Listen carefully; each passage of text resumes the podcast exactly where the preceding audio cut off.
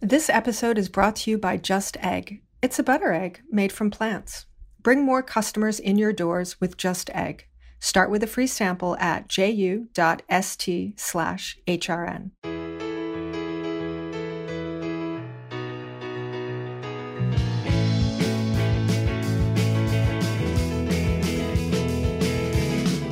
Hello and welcome to Why Food, a podcast about entrepreneurs, innovators, and career changers. I'm your solo co host this week, Ethan Frisch, and my guest is Hetty McKinnon, food writer and author of the brand new cookbook, To Asia with Love. Hetty, thank you for joining me. Oh, what a thrill to be here. Hi, Ethan. Hi. Uh, so let's start with the the cookbook, since I guess that was our at least our nominal excuse for for having this conversation. Yeah. uh, tell us tell us a little bit about the book. Yeah, so this book is called To Asia with Love. Um, it is I really see this book as my homecoming. You know, I think, um, I mean, I guess we'll talk a little bit about my start in food, but um, I, I, feel like it's taken me, this is my fourth cookbook. So it's taken me four cookbooks to really embrace those flavors that I grew up with in a really huge way. So it's, um, there it, it's called to asia with love it's my love letter to asian flavors um, i'm chinese i grew up with um, a, a, well, both my, both my parents are Chinese, but my mother was the cook of the family, so she is she just you know just cooked this amazing, you know, big flavored food all day long. You know, all big meals. We had a banquet for dinner every single night, and I'm not exaggerating. People always think I'm exaggerating when I say that, but I'm not. It sounds pretty and amazing. So, it really was. And I, I really didn't understand it at the time. But, you know, having, you know, written three previous books and I, I was kind of dipping my toes in with Asian food and Asian flavors um, and Asian ingredients. And really, after I finished my last book, Family, I just thought, I just want to write a book all about, like, not only about being Chinese, but also growing up in like a third culture, um, growing up being born in Australia to um, Chinese parents and having those influences of you know growing up in the west but you know eating asian food a lot and just kind of bringing all that together on a plate. So to asia with love is is not traditional in, in that sense in in it it's not like traditional cantonese food. Um, it's definitely takes its cues from the food that my mother cooked but it has a lot of me in it too you know as a person that is has grown grown up in a western world that has traveled that has lived in three different cities um, and so I, I, I, kind of bring all that together in, in the dishes. So it is kind of eats meet east meets west but in a really kind of personal way. I think the personal aspect is the big the big part of To Asia with Love. So, mm, and it's yeah. all actually vegetarian too, which is um, something that I probably don't talk about that often.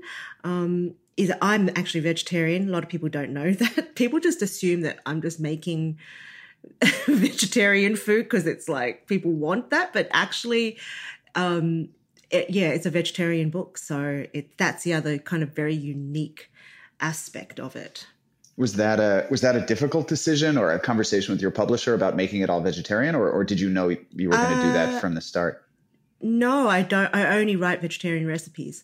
So um, i mean i've been i don't cook meat at all so i'm very strict about that. And you know even though people have offered me jobs to as a you know come be a food stylist and cook chicken it's like i won't do that. So um, i've been a vegetarian for a really long time like 25 years and it was a decision I made when I was a late in my late teens.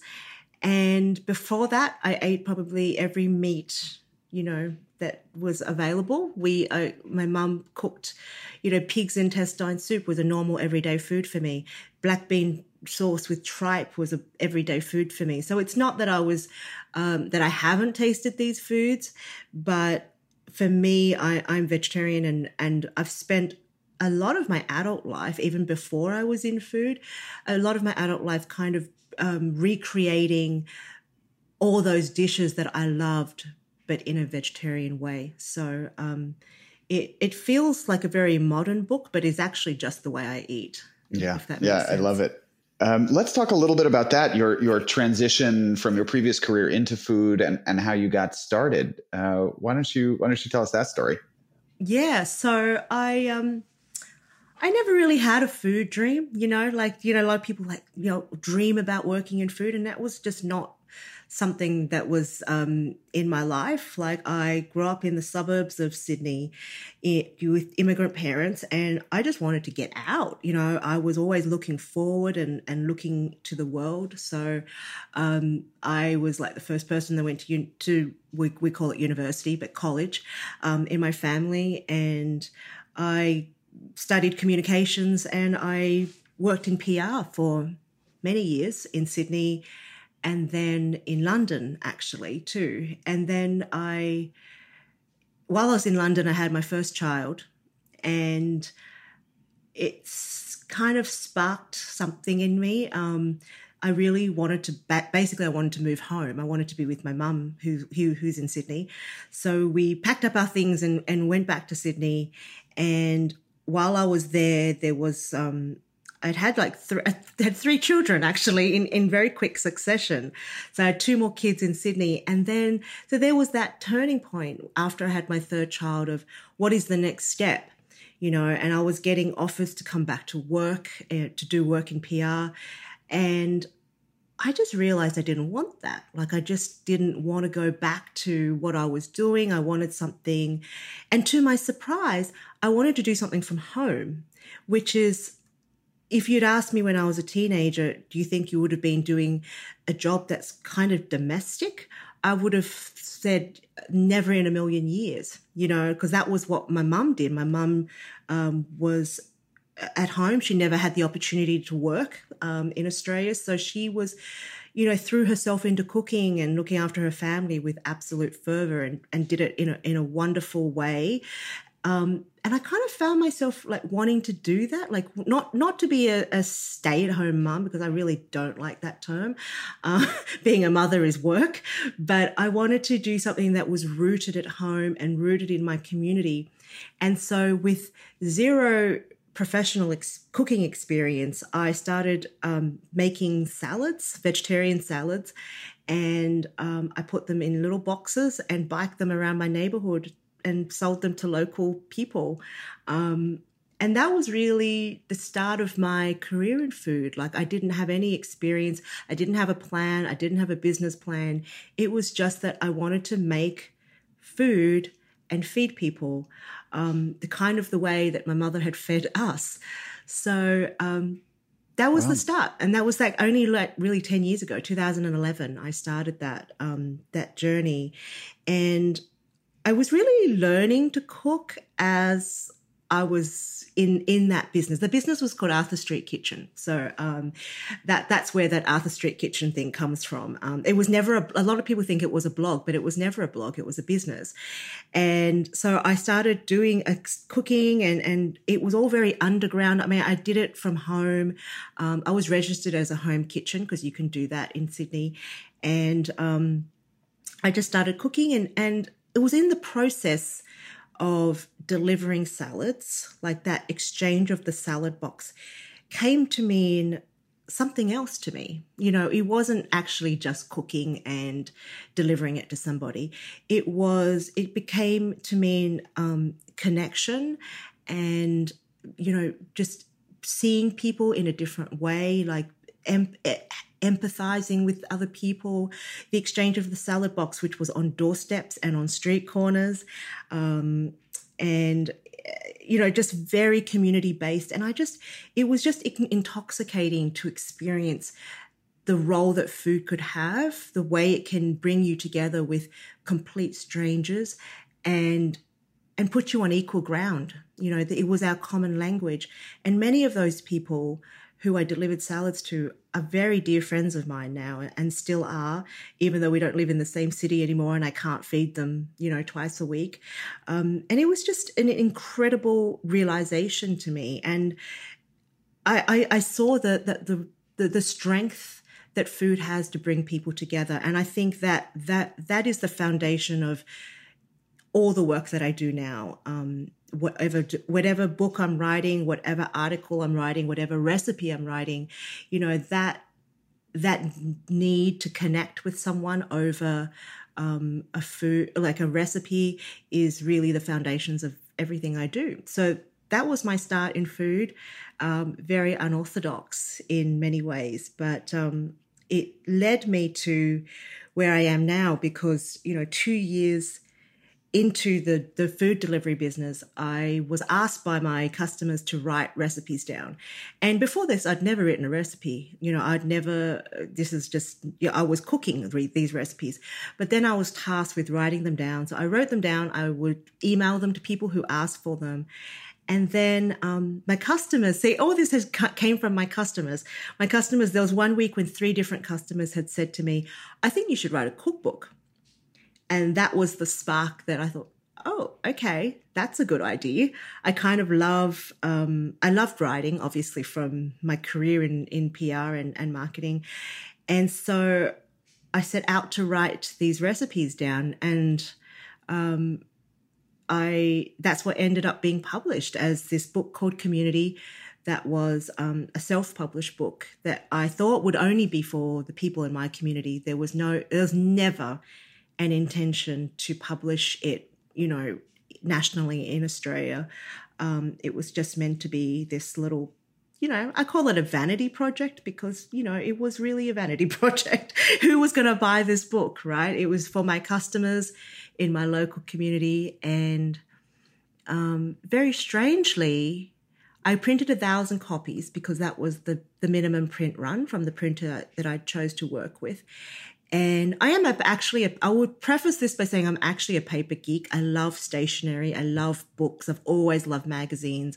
Like when I was a teenager, I spent all my pocket money on magazines. So this felt like a really fun project for me.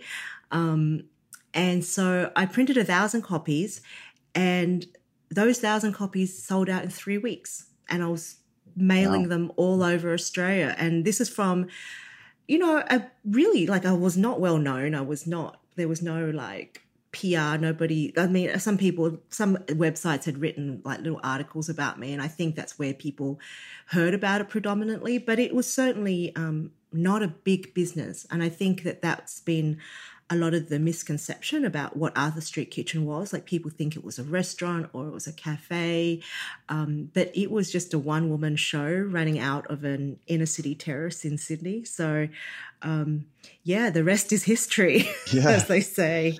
So, so why why do you think uh, there is confusion about what Arthur Street was, or or what uh, maybe maybe you just did an amazing job of of making it look bigger than it than it actually was, and and people were uh, convinced or drew their own conclusions. Uh, where yeah, where did that come I, from?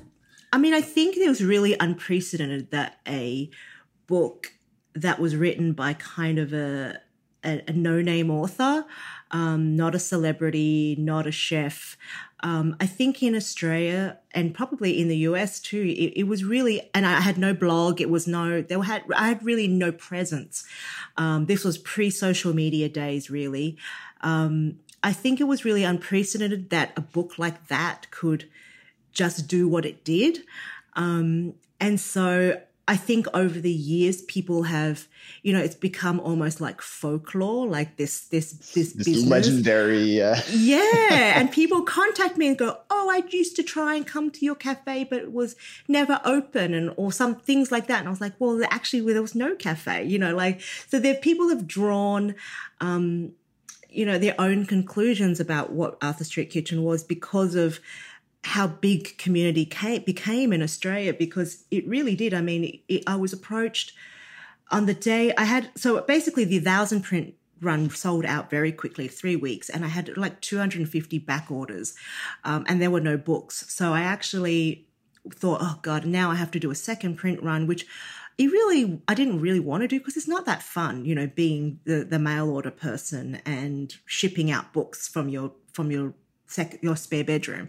So, and that's what I was doing. So, um, on the day, actually, on the very day that I was about to do print, you know, pre- yes, on my second print run, I got this phone call out of the blue from um, a lady called Mary Small. She worked, she told me she worked at Plum Books, which was an imprint of Pan Macmillan, Australia, and she had seen the book at her friend's house.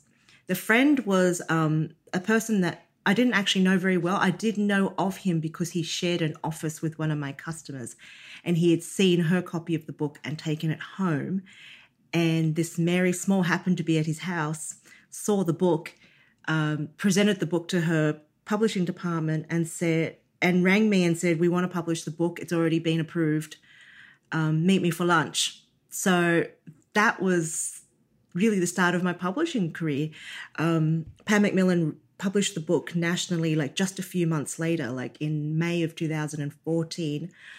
Um, and the book just sold and sold and sold, like without much marketing, because you know I was a I, I was a no name in in Australia at that stage, and um, this book just kind of sold itself. People, it became kind of I describe it like people took that book um, in the spirit it, it, was written. Like it became like this community um, focused book. People bought it for themselves. They bought it for their friends. They bought it for their their relatives. They would buy 10, 20 copies for Christmas gifts. It was one of those books. And um, it really has been one of the best selling books for the last 10 years in Australia. Um, it continues to sell really well.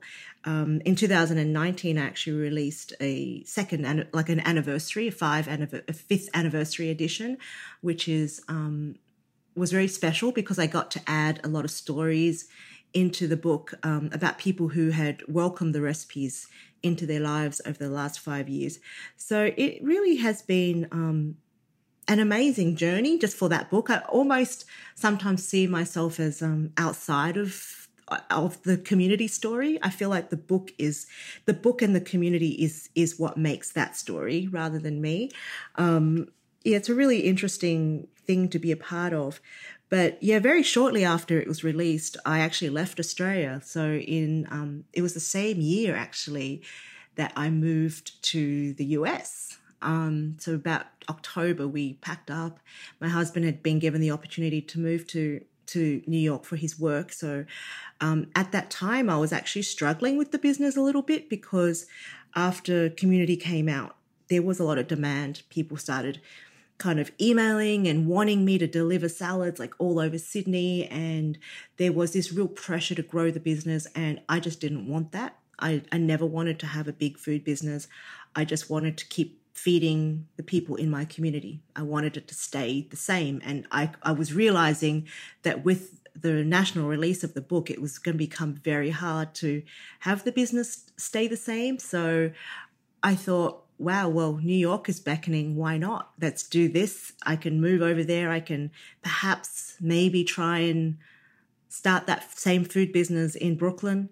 Um, and so I did it. And we, so we, we, I actually left Australia the same year Community came out. And so I've written all the th- other books while I've been in New York. And that's also a thing that people don't realize. Like people often think that I was this really established name in Australia before I came to America, but actually, I've established my name there actually in absence. So it's also been a very, there's many parts of my career that are very unique and very um, strange, but I, I, I put it all down to serendipity, to be honest.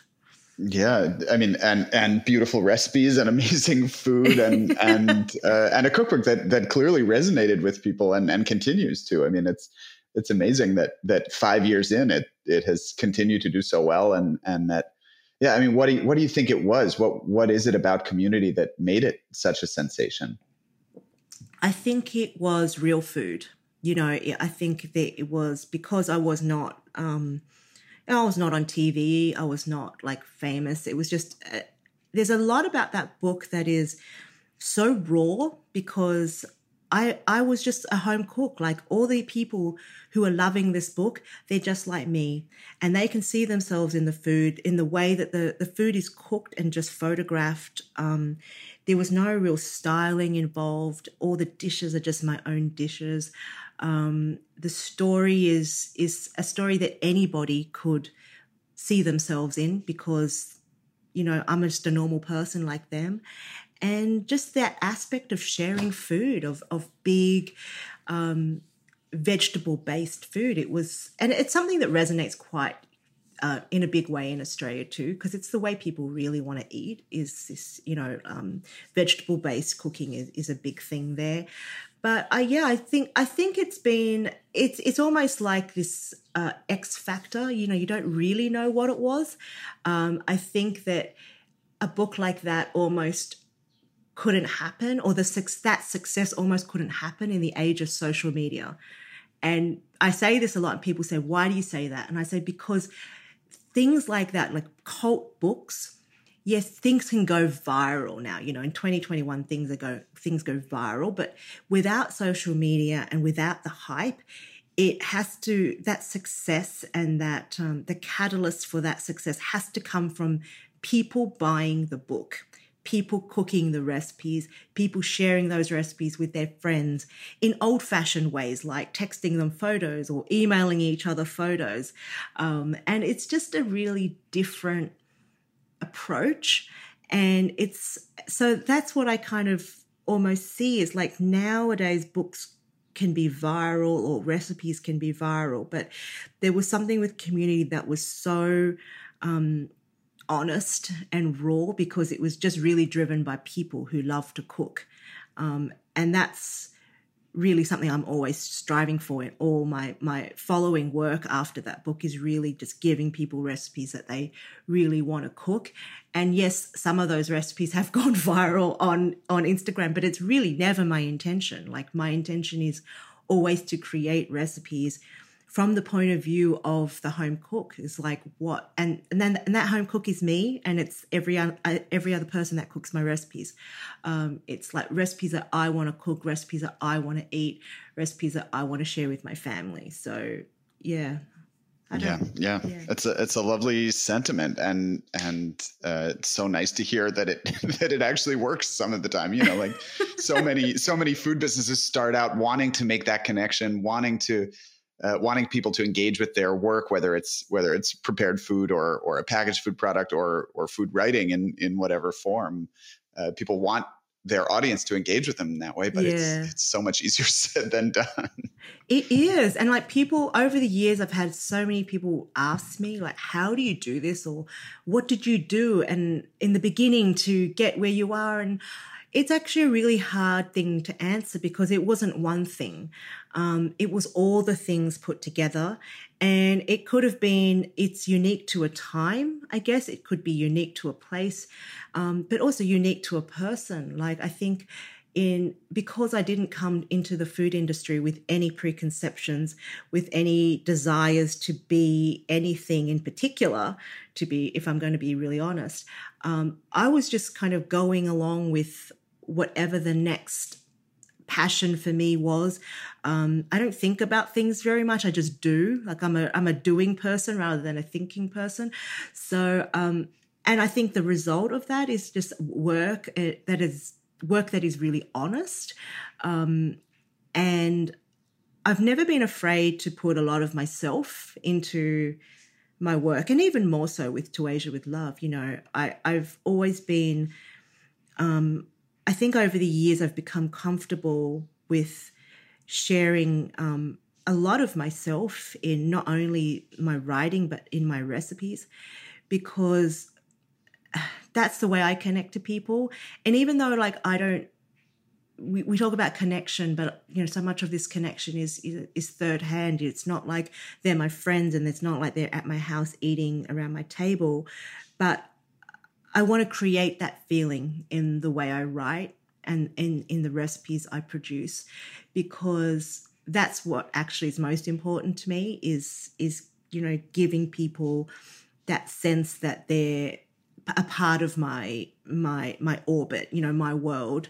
Um and and I don't know if I'm actually describing that very much, but you know, the the personal people ask me about the personal narrative, and it's like, well, this these are the stories that um, inspire me and that are a very big part of my life. Um, and I think I think just being allowing yourself to be a little bit vulnerable um, is is what draws people to to your writing and to your recipes. Is it's like putting yourself in there in a in a way that is is not perfect Um, that is, you know, I don't think everything I've ever written is perfect. You know, I'm not you know, you know, there's, I certainly read things back and go, oh God, I can't believe I wrote that. But, you know, there is a, there's a real vulnerability, I think, in, in the work that you do when you're not thinking too much about it, I guess. So, um, it's, yeah, I think every, every book, people also ask me,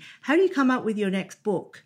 Idea and it's like it's not even an idea it's they're they're just um they're just things that I have to do rather than I want to do.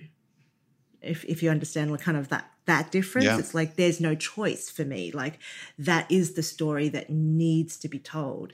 You know, like and every single book has been like that. It's been like I have to tell this story because that is where that's the next story. I want to tell, but I need to tell it for myself. So um yeah i always you know maybe i i maybe my writing and and my books are like a form of therapy for me. Yeah a way to channel some of that yeah. uh, some of those personal stories. Yeah Let's, definitely. I, I, i'd like to get into that. We're going to take a quick break. Stay with us. We'll be back in a minute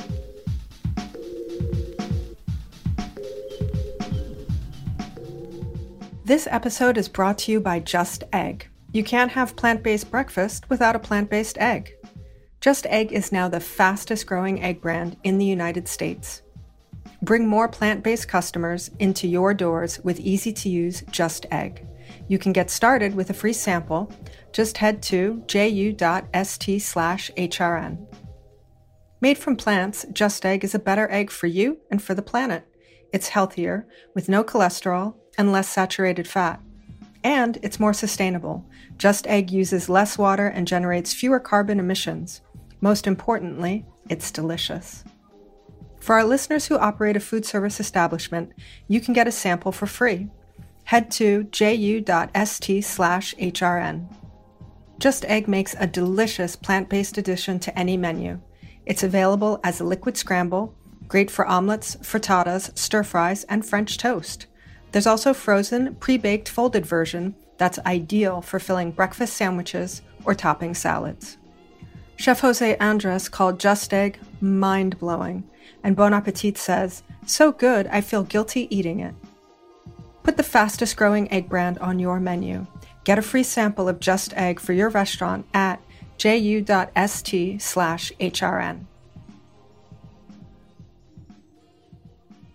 And we're back. You're listening to Why Food, and my guest this week is Hetty McKinnon, author of the beautiful new cookbook, To Asia with Love.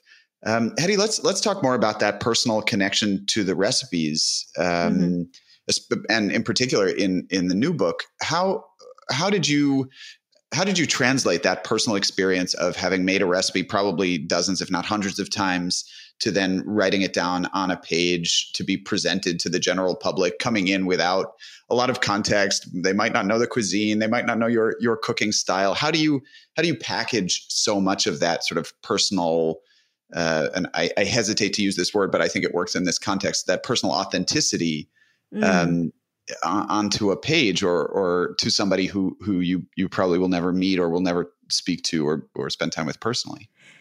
Yeah, I mean, it's not. Um, that's an interest. That's a really good question. I mean, it's a it's a it, and there's not really one answer to that. I mean, I the recipes. So when I started out writing to Asia with Love, when I first pitched it to um, my publisher in Australia, I had said, Oh, I want to write a Chinese cookbook, right? I want to write about the food that I grew up with. And that was kind of the, the basis of, of To Asia with Love. But as I started writing it, I realized that um, I'm not my mother. You know, like I didn't, I didn't feel like I could just recreate the meals that she created for us growing up because they're her recipes and that they reflect her experience. And so as I wrote the book, it kind of morphed into this different book that was more about my experience and what was unique to me as a Chinese girl growing up in Australia, um, having been exposed to a lot of you know western style food also. You know i ate western food outside of the house but at home we only ate chinese food and how those two things could come together and meet somewhere in the middle. Um, i've also traveled a lot in my life so also building that into you know some of the experiences but um, yeah there were some recipes that i knew I really wanted to put in the book. And, you know, the book ranges from very traditional, what I say traditional, traditional to me, um, traditional to my family, to recipes that are completely not traditional. And I've completely just, you know, blasted it out of the water and done something probably, you know, that my mum would see as crazy but it, you know it, and it has all of those things. But you know there are dishes like for example the steamed water egg custards. It's um it's in chinese it's called sui dan which is um translates to water egg. That's a dish that i grew up with. I probably ate it every week. Um it's basically a three ingredient dish eggs water and salt and I thought it was like, it was something that my mum made for me if, I, if she was like in a rush or, you know, if I was not feeling great, you know, she would just make it and like basically put it down next to me with a bowl of rice. But this recipe itself just, it was the hardest recipe for me because I'd made it many times and it never felt right.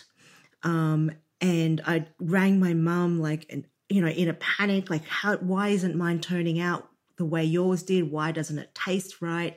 Um, and yeah, it really is probably the hardest recipe I've had to develop, and it's probably the simplest too. Um, eventually, and into Asia with for to Asia with love, I finally got it right because I had tested it so many times, and it's all about the texture with this dish. It's all about having this very jiggly. My mum's one was very jiggly, very velvety. Um, it's it's a savory custard, and there was a piece of advice that she was giving me the whole time, which I just wasn't listening to. Um, and it was just like, you got to cook it really on really low heat and really slow. And, and it sounds like something that, you know, you probably should listen to, but I just didn't. I don't, I don't know why. Maybe it's because my, I like to not listen to things that my mum tells me.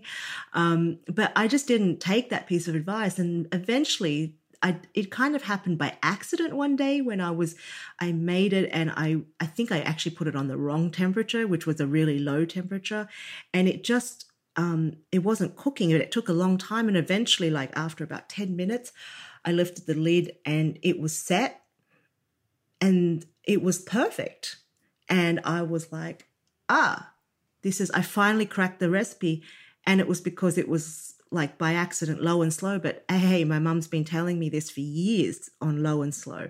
So you know that's the long story to say that it meant a lot for me to finally be able to write that recipe down and make it so that i can now make it like my mum used to make it. But interestingly that recipe I I don't we don't really think a lot about you know where recipes come from. When you're like young and you're growing up and your mum's making you res- recipes you're just eating it and you're not really thinking about I wonder who else is eating this recipe. You know wonder who else is eating sui dan out in the world. But anyway since that book was included in to Asia with Love I have had this outpouring of messages from other you know Cantonese kids who ate this dish, or not only Cantonese, but it is eaten all over China, but in, in different ways and different toppings. There's also a Japanese dish that's very similar. Um, so I've just had so many people reach out to me about this really, what seemingly kind of you know very basic recipe in in the book, but just people saying. I cannot believe that this is in a book. I cannot believe that I can now make this dish. Someone actually said to me, my grandmother used to make this for me after school and she died and i thought i would never eat this dish again. So to get these messages from people um, about what this these recipes mean to them is so overwhelming. Actually it's not something that i even thought that hard about. Um, but yeah like being able to write down some of these these recipes and from um, an completely kind of oral tradition too It's like turning these um, heirloom recipes that were passed on orally from one generation to another and to be able to write those down and share it with you know, I guess it's kind of like my legacy to not only my family, but to a lot of people. Um, that was really great. And, you know, I kind of think sometimes, oh, I, so many of the recipes into Asia with Love are kind of a little bit crazy, um, you know, just like not not traditional at all. Like, um, I'm, there's a chow mein recipe in there, and I I, I was going to ask you about that. I'm, I'm, glad we got there. Yeah, go yeah, ahead. Like the chow mein recipe is, I love chow mein. Um, you know, Cantonese chow mein is very um, it's very unique in that it's um it's, it's many textures. You know, there's a my mum makes an amazing chow mein, but it's basically very crispy on the bottom. And then the top, yeah, there's like a gravy, um, vegetables, and hers would have like meat in it, but that goes over the top, and then it makes the the noodles at the top soft. So there's all these different textures going on with that dish. Um, and then I made it in a on a sheet pan for To Asia with Love. Um, I did it. I, I think I experimented with it one day. I don't even know why I do these things sometimes, but you know, you're in the kitchen, you're cooking for your family, you're kind of lazy sometimes. I'm a fairly lazy everyday cook, if I'm being honest. So I put all these noodles on a tray, and I just thought I just want to see what happens if I put it in there. Um, and I put it in, and then I kind of, you know, did the vegetables and the sauce over the top and lo and behold, it kind of tasted very similar to um, the textures of my mum's chow mein. So, you know, it's not traditional at all. It's uh, some people could say it's sacrilegious, maybe, um, and it's probably not something my mum would even approve of. But you know, it's that recipe to me just feels really authentic to me because it's kind of like it's it's a really traditional dish, which I've made um, in a way that feels authentic to me and the way I cook um, and my life, which is you know very short on time all the time. So um, yeah, there's there, there's dishes like that which are you know a little bit left of center, um, but are always rooted in the foundations of um, not only the flavors of my childhood, but the generosity in in the way my mum cooked um, and the passion in which she cooked. So i kind of take those as what roots all the recipes as as the the, the common thread that goes through all the recipes in the book. Um, but you know some sometimes they're not what people would expect.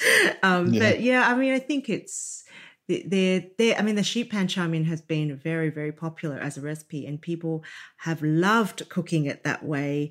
Um, and it's it's nice to be able to present a, a recipe that people really want to cook. Um, and that's always like a really thrilling thing for me is actually you know to give people their time back to give people um, great food at you know very minimum effort um, that's a really that's I, lo- I love being able to do that and and really kind of um, i guess the other aspect i really wanted to do with into asia with love was to really democratize asian food because over the years i have had so many people say to me i love asian food I love Asian flavors. I don't know how to cook it.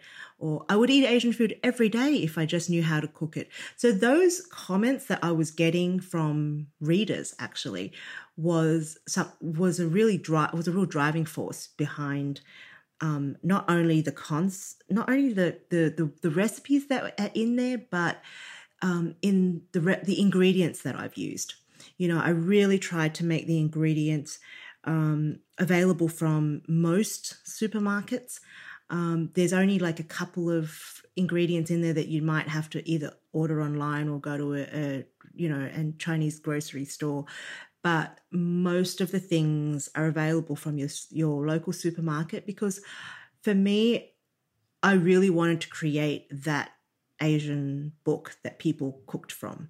You know, I don't I didn't want it to be another Asian book that people bought because they want to dream about one day going to buy that food from their local takeaway.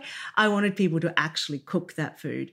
So, and I and I realized like over the years that ingredients makes a huge difference to um, how much a person wants to cook a recipe. You know, like seeing ingredients that are familiar to them or that they understand or that they probably likely already have in their pantry that is a huge um, that makes a huge difference in in what gets cooked. So I really wanted to really democratize Asian food, make it available to everyone, um, and my reason for that is not only to give people good food, but to bring people to into my story, you know, to bring people into my world, um, to close the gap between people um, from different cultures, from different walks of life, from different experiences, from different countries, from different, you know, I all in all my food, I'm trying to bring people closer together. So you know, there's the practical point of view in having ingredients that you have and that will encourage people to cook. But there's also, I hope, an understanding that I'm creating um, by giving people, you know, these little insights into my world, um, which was possibly very different to theirs. Yeah. Yeah, absolutely. I mean, it's such getting people over that hump of cooking a new cuisine or a new dish or or using a new technique or style is so difficult. Yeah. So if, if you can uh, kind of draw people in uh, maybe a little bit sneakily by using ingredients that they already have and techniques that they're already familiar with, and then it turns out that they're that they're that they have introduced themselves to to a cuisine and a style of eating that they may not have have tried before is pretty special. Yeah, absolutely. And people are so excited about it you know people have just i just get messages almost every day from people who are thanking me for opening their world to these flavors um, and that like that just that just really means a lot to be able to do that so it's been that's really been the the most common reaction is like oh my god i just can't believe that i'm now making you know chow mein for dinner you know twice a week or i can now make noodles confidently um, for my family, and I can do this without any fuss. And I guess that's yeah, that's that's a really amazing thing. Yeah. Um, let's do some fun questions before we wrap up the interview. We're coming up on our time. Um, let's. Why don't we start with uh, if you were a vegetable, what vegetable would you be? Oh, that's so fun. Um, I don't know. I mean, I I feel like maybe a potato. and that's probably going to surprise a lot of people because I have a I'm very I have a really a very strong bias towards cruciferous vegetables like broccoli, you know, kale, all those. But I feel like a potato is very dependable. Um, it, and it's for me a real savior in my house because my kids have reached that age that they only want to eat like potatoes. Um, so yeah, I think maybe a potato. and you can do lots of things with it. It's very versatile. Yeah. It, it has also had, I mean, not to editorialize too much, but it has also had a, a, a, great journey from its its origin in the New World into many other cuisines and cultures, and and has become obviously a, a huge and valuable part of uh, cooking all around the world. So absolutely. maybe there's like a, a, global nature that that appeals. yes, well. absolutely. I love that. Yeah. Um, how about uh, we usually ask this as a, for a single answer, but I think we should broaden it. How about your desert island kitchen tools? What do you bring with you uh, if you're going to be stranded on a desert island? Which with with every ingredient you could possibly. I mean, it's a you know no no limitations in terms of ingredients. You can cook anything you want. But what tools do you bring with you to cook that? Oh, okay. I would say, how many can I have? Can I have several? Uh, sure. I, I'm, I don't know as many, as many as you can as you can carry on your back as you swim okay. from your shipwreck. I okay, I think you would need a knife. Um, you would need a knife, a chopping board, and a mortar and pestle, and some sort of and a wok. You'd need those things.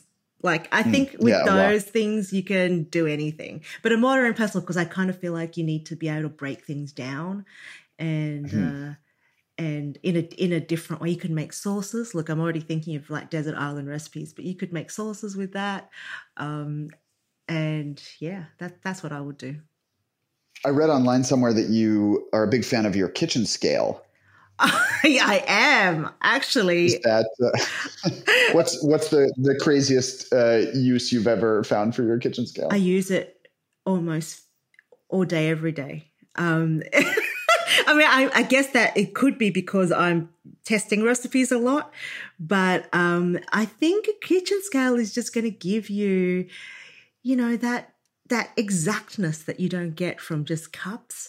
And it could be an Australian thing too. Like we we love our kitchen scales in Australia because we use grams for everything, um, and cups is not really it's not really a thing. It, well, it's becoming more of a thing actually. That's the influence of America. Um, yeah, unfortunately. Yeah. Sure. but I think that you know in certain things like when you're making, um, I was very insistent on when people making the the the knife cut noodles into Asia with Love. I was like, oh, please use a scale because it's just going to give you the ratio of water to um, flour is kind of important in a lot of these recipes. So, anyway, I do really do like a scale, and it's really so cheap. You know, like you can just you get one for ten bucks. It lasts forever. Um, just change the battery every now and then. So it probably wouldn't be great for a desert island, but um, it's in in a normal kitchen. It's it's great.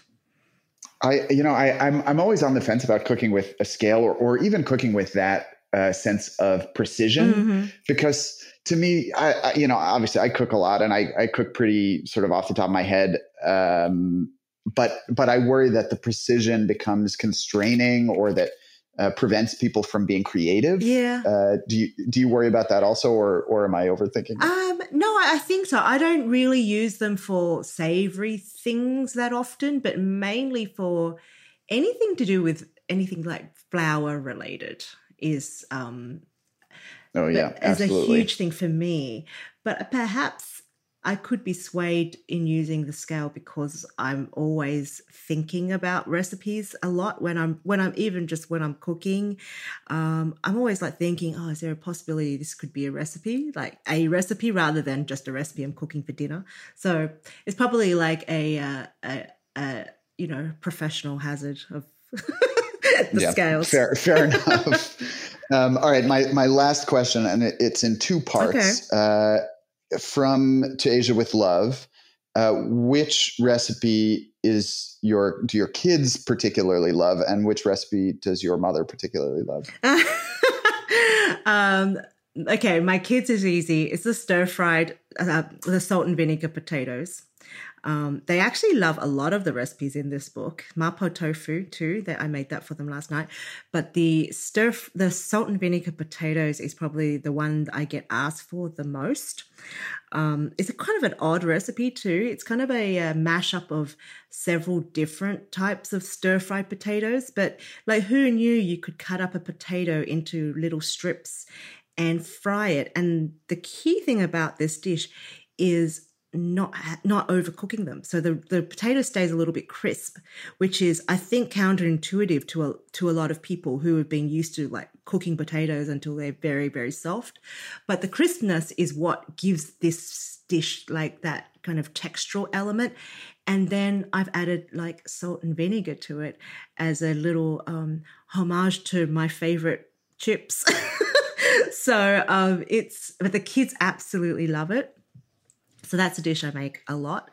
Yeah, and, sounds amazing. Uh, for my mum, uh, I don't know if my mum's going to be eating or, you know, being enthusiastic about much of my cooking because in her mind she's a very chinese mother so everything she cooks is better which is true um, but i think the dish that she would go for is the salt and pepper eggplant my mum is a massive eggplant fan. She talks about it always. Whenever I say eggplant, she's like, I really love eggplant. Like I've never heard it before, but she always says that. So um, I there's a I've, I salt and pepper everything, but the salt and pepper eggplant I think she would like the most. Sounds pretty great. Um, Hetty, where can our listeners find your book and follow you on social media? So my book should be available at all your regular bookstores. Um, support indie bookstores wherever you can. I always say that. And um, they can follow me at, at McKinnon on Instagram. Perfect. Um, as always, you can reach us by email, yfood at heritageradionetwork.org. You can reach me via my spice company, Burlap and Barrel, at Burlap and Barrel on Instagram. And you can reach Valerie via Instagram at Foodie in New York. Thanks to the Red Crickets for our theme song and to our amazing sound engineer, Armin Spengen, as always. And most of all, Hetty McKinnon, thank you so much for joining me and for such a, a wonderful conversation. Thank you, Ethan. I really enjoyed that. Thanks for having me. Talk to you all next week. Why Food is powered by Simplecast. Thanks for listening to Heritage Radio Network, food radio supported by you. For our freshest content, subscribe to our newsletter. Enter your email at the bottom of our website, heritageradionetwork.org. Connect with us on Instagram and Twitter at heritage underscore radio. You can also find us at facebook.com slash heritage radio network. Heritage Radio Network is a nonprofit organization driving conversations to make the world a better, fairer, more delicious place. And we couldn't do it without support from listeners like you. Want to be a part of the food world's most innovative community? Subscribe to the shows you like, tell your friends, and please join the HRN family by becoming a member. Just click on the beating heart at the top right of our homepage. Thanks for listening.